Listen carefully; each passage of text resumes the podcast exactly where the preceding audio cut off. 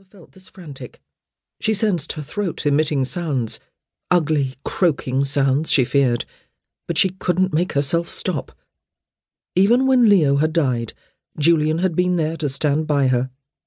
Devilish rake he might be, he was her brother's steadfast friend, and hers as well. Over the years, they'd come to think of him as family. If Julian left her, she would truly be alone. For the second time that morning, Holling gave her arm a shake. Lily looked to the housekeeper.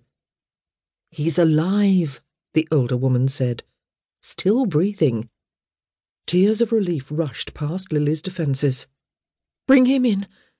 The footman scrambled to obey, lifting his sprawled body from the wheelbarrow and hefting it up the steps. To the kitchen. They all filed down the narrow corridor, heading for the rear of the house. Holling first with her lamp, then the footman bearing Julian. Lily brought up the rear as they descended the short flight of steps to the kitchen. Even at this early hour, the kitchen staff was hard at work. A toasty fire warmed the room, and a yeasty aroma filled the air. A scullery maid lifted floury hands from the breadboard and stepped back in alarm, making room for the footman to pass. They placed Julian by the hearth, propping his head on a sack of meal. Send for the doctor, she said. When no one sprang into action, she repeated herself at the top of her lungs. Doctor, now! With a hasty bow, one of the footmen hurried from the room. Lily knelt at Julian's side. Heavens, he was filthy. Dirt streaked his face, and the smell of the gutter clung to his clothes. She put a hand to his forehead, finding it clammy and cool to the touch. Perhaps he needed air. Her fingers flew to his cravat, and she tugged at it, unwinding the starched linen from his throat. A day's growth of whiskers scraped her fingertips. She turned her cheek to his face, rejoicing at the warm puff of breath against her skin. He suddenly convulsed, as if coughing. She ceased her tussle with his cravat and pulled back to stare at him, not wanting to miss any word he might speak. His eyes went in and out of focus as his gaze meandered over her form, Hello, Lily. Relief washed through her. Julian, are you well? He blinked several times in rapid succession. Then again, slowly. Finally, he said, Violet always was your colour. He slumped back, eyes closed. Was he drunk? She leaned forward, sniffing cautiously at his exposed throat. No liquor. No gutter smells here either.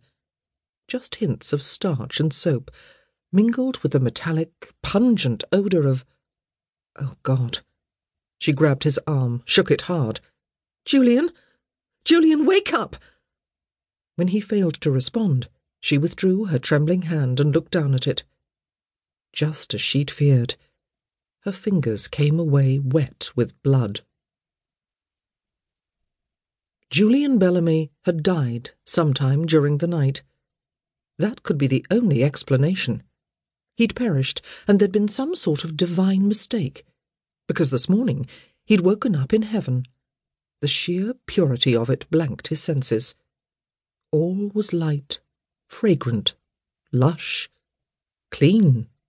The qualities of paradise, as his boyhood self would have imagined it the antithesis of everything he'd known from birth to the age of nine years squalor, dirt, darkness, hunger.